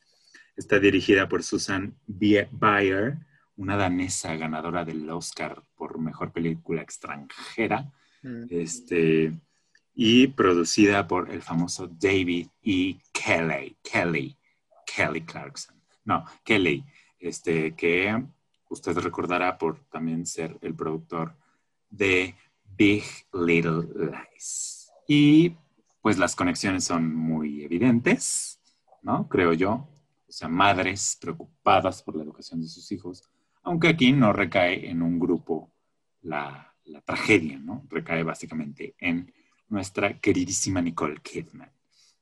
Y, y pues ya, o sea, no me parece tan eh, afortunada como eh, la primera temporada de Big Little Lies, porque tiene todo este soporte de mujeres, actrices increíbles, ¿no? Aquí ella está sola y lo hace bien, creo, pero este, pues no, sí no, no creo que llegue al nivel de esa magnífica primera temporada de Big Little Lies. Sin embargo, es entretenida. Eh, ya mencioné esto de que te va llevando por un lugar y tú ya dices, ah, ya es esto. Pero no, no es esto. Y luego cuando crees que ya lo sabes, yo en el tercer capítulo me quedé muy confundido, muy fuera de mí, como la mujer de senos prominentes, ¿no? Este, y Hugh Grant, hace mucho que no lo veía siento que no lo veía desde Bridget Jones, que sacó una película hace tres años, ¿no? Bridget Jones's Baby. No me acuerdo si ahí salía. El embarazo. salía. No me acuerdo. Pero así se ve muy mayor, ¿no? Okay, eso, sí, eso quería decir que ya, ahora sí, le llegaron los años de golpe. ya no pagan sí, sí lo pensé. Y pues él creo que también está bien no me encantó él, como que, no sé, algo le faltaba. Este, y, y, ya lo último que quería decir acerca de esta serie es, yo les he contado aquí que me molesta mucho cuando todo es muy limpio en una serie, o sea que todo es perfecto en el departamento y no sé qué, pero aquí no me molesta. Aquí amo que todo sea perfecto. Canta. No sé por qué no me lo puedo explicar, pero me gusta mucho. Y me gustan mucho algunas tomas que hay, así como de la casa, que enfocan el, ¿cómo se dice? Donde tienen el espejo y sus cosas, como un burócor espejo, no sé cómo se llame. Tiene un nombre, pero no me acuerdo en este momento. Ajá. Y, y de fondo se ve la, la tina. Y entonces me encantan estas imágenes que tiene y todo perfecto, reluciente, así como mi Nicole Kidman, que también se ve bien. De pronto sus vestidos eh, a mí, no sé, me parecían raros, pero ya, ya cuando le agarras a la estética del personaje, este, pues me pareció acertado, este, y ya, eh, creo que es lo que más me gusta de la serie, su, la estética, es muy bonita, muy, como muy gris porque están en invierno en Nueva York, pero, pero muy elegante, o sea, no, está de a gratis como en las películas mexicanas, ¿no? Acá siento que sí hay un sentido. De pronto ves ahí los bultitos de nieve sobre la acera, pero nunca ves nevar, ¿no? Entonces así ya, yo estéticamente mi mente voló, ¿no? Y la historia no está mal, les digo. Eh, este Hugh Grant como que me quedó a deber, como se dice por ahí pero no es nada grave, o sea, creo que sí vale la pena darle una revisada si usted cuenta con este servicio de HBO Go. Y creo que es todo. Adelante, ¿qué te pareció? Ah, yo, yo traje esta serie a la mesa porque yo creí que era una serie de tres capítulos. Y ya que vimos estos tres capítulos y que estaba cojita, pues ya me di cuenta que eran seis. Entonces, eso, que falta ver los otros tres porque este se queda justo el tercer capítulo. Eh, o sea, digamos que la historia, todos los hilos de la historia se van por un solo camino y pues lo que vemos a lo largo de todo el capítulo es ese camino. Entonces ya no hay más para dónde hacerse, entonces no, pues no hay como mucho interés porque uno quiere ver más, más pistas, más eh, caminos errados que no son, más vertientes, pero pues nada más vemos eso. Entonces habrá que esperar a ver los tres capítulos que faltan para dar un veredicto final. Pero eso, Nicole me gustó mucho ella. Eh, o sea, ella sola pues tiene todo el peso de la serie. Y ahora, a diferencia de Big Little Lies, que era como muy tiesa de su carita, ahora ya, ya como que ya recuperó algo de expresión y ya... Ya se le sentó el Botox. o lo que sea, ya se ve pues mucho más real, en el sentido de que ya reacciona a más cosas y ya vemos, pues eso, más natural, el rostro, cómo se le mueve y se expresa. Eh, y nada, habrá que esperar. Yo, yo prefiero esperarme a los tres capítulos que faltan para concluir sobre esta serie. Timmy, no te conoces eso. Perdón, aquí está mi perro, Timmy. Saluda, Timmy. Timmy. Este, Ay, qué bonito ladras, Timmy. Hola. Este, y bueno, hablando de Nueva York, que es la capital mundial de la gastronomía, porque ahí convergen una cantidad impresionante de, de culturas, ¿no? Y hay muchos restaurantes con estrellas Michelin y, y, demás. Les digo, capital gastronómica mundial. Pues vamos a cerrar este, este episodio de Hazme Tuya cada martes como se merece, hablando de Masterchef 2020. Es correcto. Ay. Y pues si creían que esto iba a ser feliz, pues no lo va a ser. Lamento decirles. Eh, bueno, yo quiero empezar diciendo que primero hablaremos un poco del episodio, muy poco, porque pues es la primera vez en ¿cuántas temporadas van? ¿Ocho? ¿Siete? Ocho.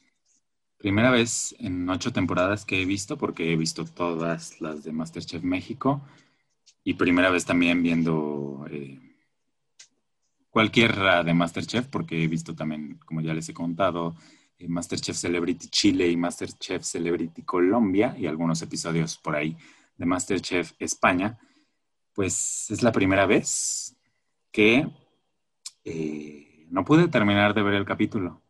Y no porque tenía una reunión, o no, no una reunión, o un Zoom, o porque estaba yo cocinando, o porque tenía que atender a mi hijo.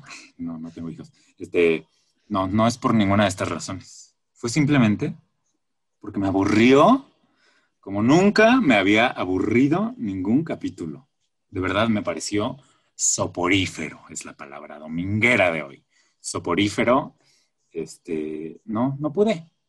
Lo intenté, de verdad dije, ya, focus, focus en el capítulo. Pero no, no se me dio, por más voluntad que yo tenía. Dieron las 10 de la noche, o sea, tampoco me faltaba tanto, pero dieron las 10 de la noche y yo dije, es que ya no puedo, ¿no? Y entonces apagué mi computadora, porque ahí es donde lo veo, a través de tvazteca.com o no sé cómo se llame. Este, y dije, no, ya no puedo. Y la apagué, la cerré, me fui a dormir, ¿no? Porque ya se me estaban cerrando los ojos desde media hora antes de las 10. Y, y pues ya muy, muy triste, muy, muy resentido, porque este programa era uno de mis favoritos. Quizá todavía lo siga haciendo, pero este último capítulo de verdad no pude con él. ¿Qué es eso de hacer comidita de colores? O sea, perdón, pero, pero me pareció, y aparte todo el maldito capítulo con sus malditos colores. O sea, el primer reto dices, ah, bueno, ¿no? Ok. Pero luego pasan al segundo reto y ahora vamos con el verde y el amarillo y el rojo. Y ya ahí yo ya estaba como que, ah, ok, ¿no? Bueno. Y ya en el reto de eliminación que fue el negro, creo, hacer el plato negro, pues yo ya no podía conmigo, ¿no? Porque siento que nunca había pasado que todo fuera sobre la misma línea, o sea, como que le cambian, ¿no? Para que haya un refresh, un, un algo. Y, y, pues aquí no lo hubo, me costó muchísimo trabajo, de hecho no lo terminé de ver, lo intenté al día siguiente en, en YouTube, ya que estaba en YouTube, pero no, ni así, ni así lo pude lograr.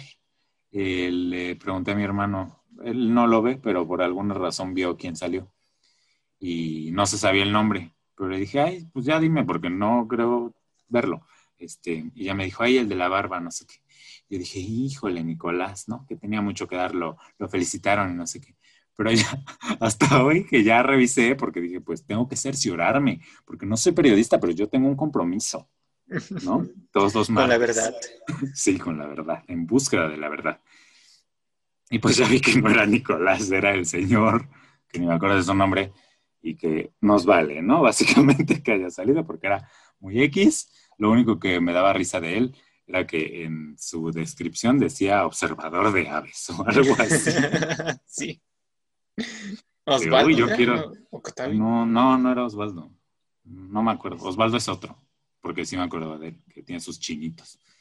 Pero pues salió un señor y pues ya, ajá, Gonzalo. Y pues de lo demás, este, Alana la visten ahora ella raro. El, el primer look no me gustó para nada, se veía muy rara. Este, De Kirsten Dunst. y maquillada horrible, ¿no? El Sí, segundo look sí sí. me gustó, porque se parecía a Miley Cyrus en, ¿cómo se llama? En Black Mirror, en su episodio de Black Mirror, que es una estrella pop futurista. Ese sí me gustó y sí dije, ay, qué padre se ve Alana.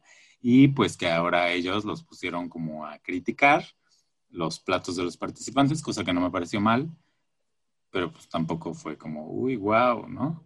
En redes sociales había gente muy enojada, ya ven que la gente se enoja por todo. ¿Cómo es posible que los pongan? Pero pues a mí no me pareció mal. Creo que Alana sí tiene lo necesario para salir en televisión, como que sí tiene una chispa ahí, igual le falta trabajarla un poco. El que sí no, o sea, de pronto era como, ay, este Diego, Dieguito. Este, aparte yo ni lo había oído hablar hasta ahora y tiene un vozarrón así como de las perdidas, perdidas, perdidas. Este, pero sí siento que como el, como el que hace los shots, los tragos, como que no tienen personalidad de televisión. O sea, de niño muy lindo, muy lo que sea, pero ahorita no le veo, ¿no? Digo, igual y le sale luego, que la trabajen, o no sé si se pueda, o que lo metan al Cefat. Mira, pues ahí está, para eso es. este, Ahorita eh, que no va a la escuela. Y, y pues ya creo que es todo, es que no pasó nada en este episodio, ¿no? Bueno, no sé, no sé tú qué más del episodio Mm, quieras. Es que no me acuerdo de qué. O sea, como de algo controversial o divertido, no, nada. Eh, o sea, creo que vamos a pasar al siguiente tema, bueno, subtema, Sí. que es eh, pues la polémica que hay alrededor del programa y eso Eso sí está deli, está exacto. pero el programa aburrido como él solo. Este, y pues, ¿qué, ¿de qué vamos a hablar ahora entonces? Bueno, de- es que no sé de qué primero. Bueno, de Janine vamos a hablar un poquito. Sí. Janine, participante de la temporada 2018 y de la revancha, resulta que ahora tiene un canal en de YouTube El ganador de esa temporada, ¿no?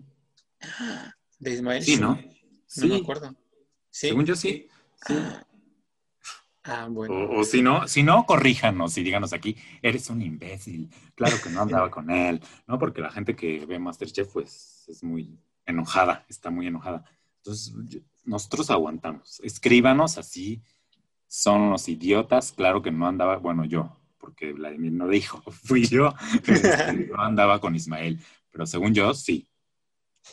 Ah, bueno. Eh, pues ahora ella, esta chica, tiene un canal en YouTube donde habla cada capítulo como que hace una reseña y da sus opiniones, pero tiene unos videos anteriores a que empezara la temporada muy controversiales donde revela el por qué ella cree que las cosas no están funcionando como antes o como antes sí funcionaban. Eh, y es que dice que el productor que hizo la mayoría de los primeros años de Masterchef fue corrido antes de empezar la temporada del año pasado y que entonces ahora por eso esto se ha ido al despeñadero, como dirían por ahí.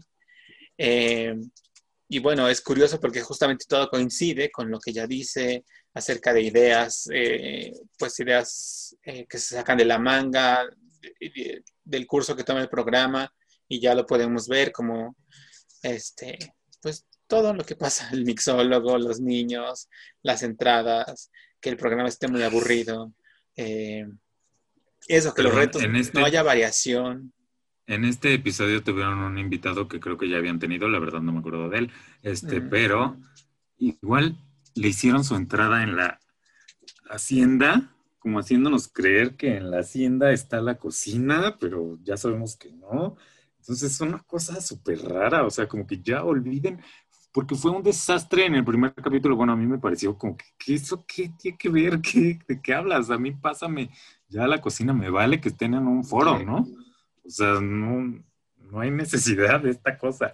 Y aparte esto de que, creo que dijeron Master Fans, que lo hacían en el, hicieron, grabaron en el día y el programa pasó de noche, entonces uno se queda como, ah, ok, ¿no? Y este, este señor, este señor también, ya me acordé de algo que hizo, el invitado, bien payaso, bien mexicano, pero pues que le ha cocinado a la reina Isabel y quién sabe qué. Y entonces no se acordaba cómo se dice celery en español. Yo me quedé, ay señor, váyase de aquí, por favor. sí me molestó, ¿no? también sabes que, rechazó comer de la comida que le metió la ah, mano el chef Herrera. Regañó al chef Herrera. Ay, pero pues sí. Eso está bien, sí. Exacto. En la nueva normalidad. Pero ya, perdón, estábamos hablando de Janine. Usted la puede seguir en su canal de YouTube que se llama Janine Campos y que tiene nada más y nada menos que 24.200 suscriptores. Sí. Si a usted le gusta el chisme, sígala. La verdad, platica sabroso sí, lo único malo es que se tarda mucho en subir. Sube como una semana después de que se emitió el episodio. Entonces ya uno ya no se acuerda de lo que pasó. Pero pues oye, como dice ella, tiene que trabajar. Ella no recibió un peso de Masterchef, aunque este, ustedes crean lo contrario, pues a ella no le tocó rebanada del pastel, ¿no? Así y que también habla de la salida de Benito Molina, ¿no? Que justo es a raíz de que entra este productor nuevo que resulta que era asistente del productor antiguo, ¿no? Entonces ahí logró hacer sus maniobras de la araña para quedarse él con la producción del programa. Y pues fue idea de él meter a la Chocodiva, ¿no?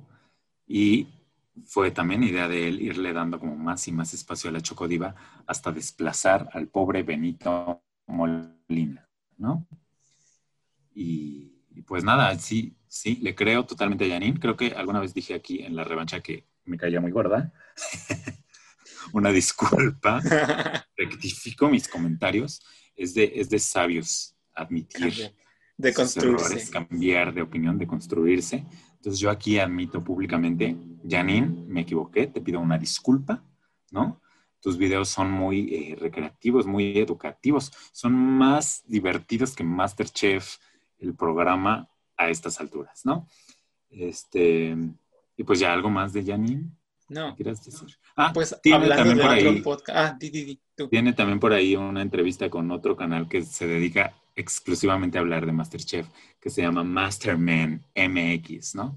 Y también en esta entrevista que le hicieron ahí, pues habla un poco más, ¿no? De su experiencia en la revancha, este, por ahí dice que, pues, el único chef que pues valía la pena básicamente. No, no dice así, pero dice que Betty es un poco, ¿cómo, cómo decirlo? O sea que, que se porta muy bien con aquellos que le hacen una reverencia, básicamente. Pero con los demás, o sea, con los que no le hacen reverencia, no existen, ¿no? Y digo, esto no lo podemos notar en el programa porque hay edición y demás, pero también le creo. O sea, ya del chef Herrera dijo que está loco, que está en otro mundo, cosa que se nota perfectamente. Y bueno, de la Chocodiva, pues hay mucho que decir. Porque, pues al parecer, es todo un personaje malévolo. Yo aquí les he dicho que yo, o sea, no, no me la creo, no, no, no le compro su, este, lo siento falso, falso, falso, falso. Y pues ya con las palabras de Janine eh, quedó más claro, ¿no? Y bueno, ya pasemos al, al Master Fans, que es este podcast eh, que hace TV Azteca en Demol, conducido por Ricardo O'Farrill, ¿no? Que tuvo su segunda transmisión y como invitados tuvo ¿A quién es Vladimir? a Carlos de la temporada 2018 también, a Regina de la temporada 2018, finalista, y, a, Patricia Gallo de la temporada 2018 y de la revancha.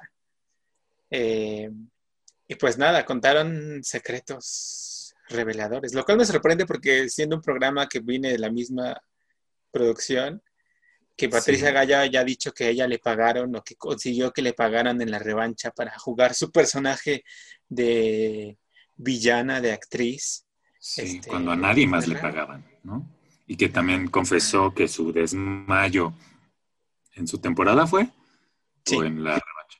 En Este, la- bueno, en que la su, que su desmayo eh, fue también una actuación y, y demás.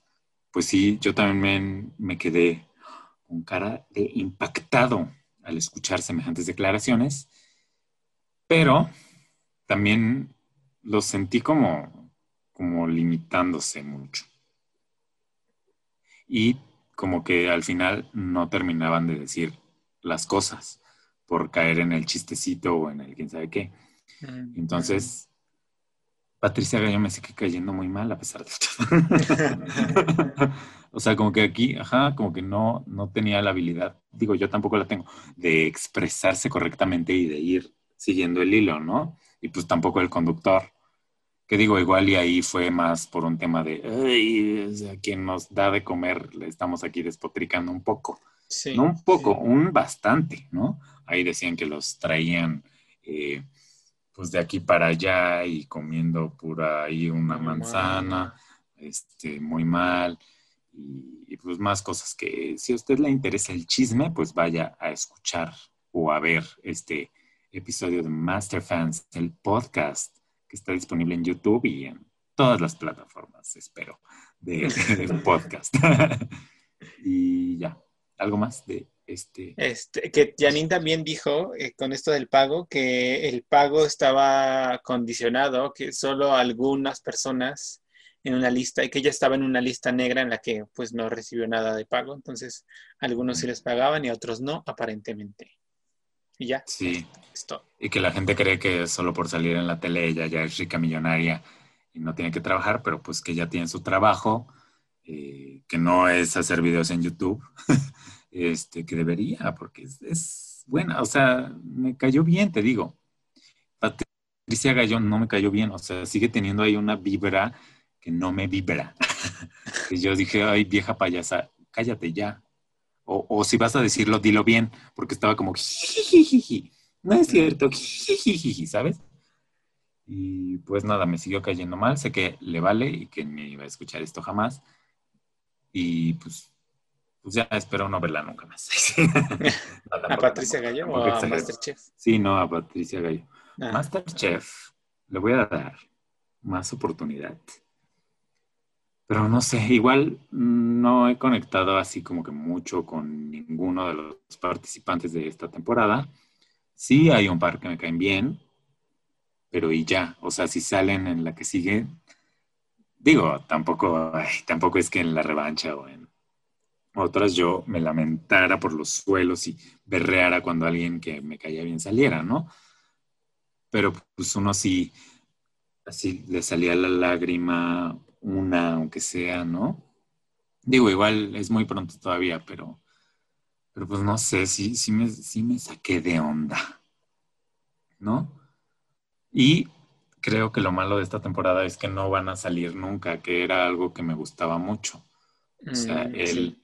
Las grabaciones fuera, el- los retos de campo eran muy atractivos para mí visualmente y, y demás, ¿no? Y creo que esta temporada pues no lo van a poder hacer por la, la situación. Ay, ya me choca. Oigo esto como 20 veces al día por la situación que estamos viviendo. La crisis actual. Sí, exacto. Entonces, pues bueno, Dios los bendiga.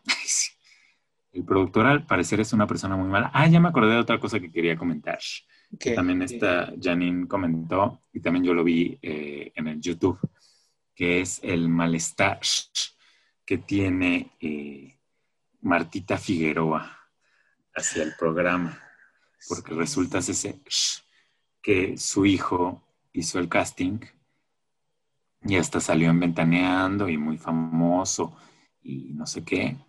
Y pues dice, por eso, por eso dije hace rato, que hace un momento que había muchas cosas que decir de José Ramón, la chocodiva, porque eh, pues al parecer sí hay ahí una alianza con el productor, ¿no? Entonces cuando en una conferencia de prensa les preguntaron, estaba el productor y la chocodiva y supongo que Betty y, el chef Herrera, eh, les preguntaron que qué iba a pasar con estos hijos de famosos, ¿no? Que ya sabemos que sí hay uno, que es Cuauhtémoc Blanco, hijo de el famoso futbolista, exfutbolista, ex actor, ahora gobernador de Morelos y futuro presidente de México, eh, eh, Cuauhtémoc Blanco. No, entonces les preguntaron por ellos, que ya sabían el hijo de Martita y este, y que el productor fue súper sangrón y dijo así como, ¿quién es esa, no? Así, ¿quién es Marta Figueroa? Y, o, fue la Chocodiva, no me acuerdo. El chiste es que la menospreciaron, ¿no? Y eh, le hicieron el feo a su hijo que pasó la primera etapa, pero la segunda, que ya era entrevista como con uno de los chefs, le tocó justamente con eh, la Chocodiva. Y pues la Chocodiva lo malmiró, tuvo problemas de conexión, creo que el hijo de Marta, o ellos, algo así dicen, y pues se los hizo saber a la producción y la producción le dijo, no, ya está bien, gracias, ¿no? Que tuvo como un minuto y que estaba súper sangrón, o sea que los con los demás así estaba sonriente y jijiji, porque creo que los subieron, ¿no? Estos castings. los 54. Ajá. Y pues con él no. Y estaban muy enojados hicieron un en vivo y ahí, ahí lo pueden encontrar ustedes en YouTube, pongan Marta Figueroa Masterchef y seguro les sale. Y, y, pues ya sabes, la gente comentando, ay, seguro fue Patti Chapoy, pero ella misma dice que no, que pues hasta en Ventaneando sacaron el video del niño y que comentaron así de, ay, no, pues qué bien, ojalá que sí se queden, ¿no? Y que obviamente como en toda empresa, en todo lugar, pues hay bandos, ¿no? Y que al parecer Patricia Chapoy y el productor de Masterchef pues son de bandos contrarios y que hay ahí un descontento, ¿no? Mm. Pero pues bueno, quién sabe, nunca lo sabremos, pero la Chocodiva no me cae bien y lo vine a comprobar con esta serie de declaraciones y de Janine y, y demás. No me cae bien, no lo soporto, no lo tolero. Quiero a Benito de vuelta. Aparte, tú, tú pusiste un tweet, ¿no? Así de que deberían de poner a los chefs famosos. Famosos. Y es que Benito Molina, bueno, al menos para mí, que ya les he dicho generación utilísima, pues él sí era famoso en mi radar, ¿no? Junto con Aquiles eh, Chávez, se llama Aquiles, no me acuerdo cómo se llama. Eh, como que ellos dos y aparte los de los matutinos, ¿no? O sea, Yolo. el Oropesa y demás, ¿no? Solange. Pero esto sí. Ajá, Solange, Solange. Este, y pues yo, o sea, conocí a Chef Betty y a Chef Herrera hasta que llegaron ahí. Y al José Ramón, pues estuvo en un programa de medio pelo que salía en el 7, ¿no? Que se llamaba Cocineros Mexicanos, algo así. Sí. Era bastante feo. Y, y pues ya no, no sé, amigos, ya, ¿qué hacemos? Vamos a tener que vivir del chisme en esta temporada. De chismes de glorias pasadas, además. ¿No? Porque ni chisme de esta temporada, porque no está pasando absolutamente nada. Hasta mi Anet ni, ni, como que ni la vi en este episodio. Así pasó, desapercibida totalmente. Y yo la quiero mucho. y, ya, perdón, ya, me extrañé aquí llorando ya, porque mi programa favorito. Ahora que vamos a ver. Sí. Y pues así, con el, con el ritmo caído, con el corazón roto, la tristeza, nos despedimos de ustedes de una emisión más. Déjame tu ya cada martes. Exacto. Eh, ¿Cómo dice? Eh, buenas ¿Cómo dice Dross? Buenas noches. Y te deseo buenas noches. Algo así dice. Y bueno, también Muchas gracias. les deseamos buenas noches. Que, que, que, no digas que no, que no, que no, que no, que no, que, que la toque sea lo que, lo que, lo que, lo que, lo que, que baile y le rebote, bote, bote, bote, bote, por eso la quiero, pa' que ella me quiera. Que no digas que no, que no, que no, que no, que no, que, que la toque sea lo que, lo que, lo que, lo que, lo que, que baile y le rebote, bote, bote, bote, bote, por eso la quiero, pa' que ella me quiera. Me monté en un barco, he cruzado el mar, he subido el río, por usted me he buscado mil líos. Quiero que me abracen Bogotá en la noche hay frío y que me sobes el pelo, mami, mientras me quedo dormido. Necesito alguien para conversar, necesito alguien para reír y alguien para llorar. Alguien que coma mucho, alguien que salga a rumbear para quitarle los tacos